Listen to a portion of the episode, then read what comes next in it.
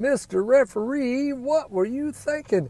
is a collection of lessons in life that I've learned from over 40 years in marriage, over 20 years in the military, uh, throughout my professional life, and uh, you know, some of them being raised on a farm. Here's a poem I think you'll enjoy, and maybe at the end of it, you'll uh, you'll find a reason to charge a little bit harder, a little bit faster into what you're doing in life. Now, now, what are you passionate about? I'd really like you to think about that. What drives you? What do you want to accomplish in life? Why should you set the goals and do the things necessary to get you there? One night I had a wondrous dream.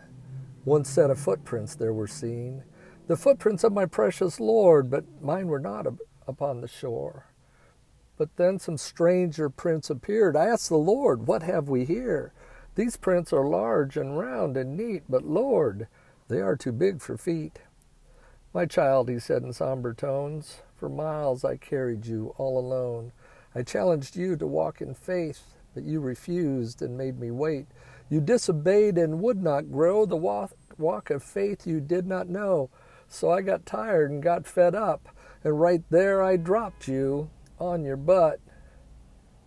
You see, in every life there comes a time when one must fight, when one must climb, when one must rise and take a stand or leave your butt prints in the sand.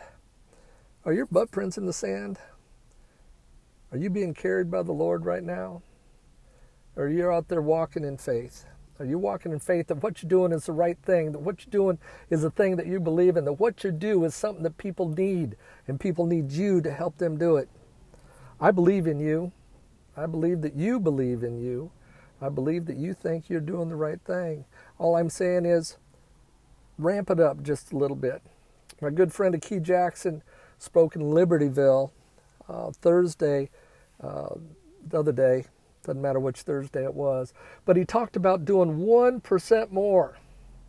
If you did 1% more today than you did yesterday, if you did 1% more this week than you did last week, if you did 1% more this month than you did last month, how much more could you accomplish? When it comes to the end of your day, are you willing to make one more phone call? When it comes to an end of a conversation, are you able to ask for one more referral? Are you able to give your client one more thing beyond and above what they have paid you for? If you'll do 1% more in each and everything that you do, the end result will be success. You see, water boils at 100 degrees centigrade, water boils at 212 degrees Fahrenheit at 211 degrees Fahrenheit and at 99 degrees centigrade, it's just hot water. But when you do that one degree more, you can drive a locomotive, you can drive a steamship, you can drive a business to the top. So don't leave your butt prints in the sand.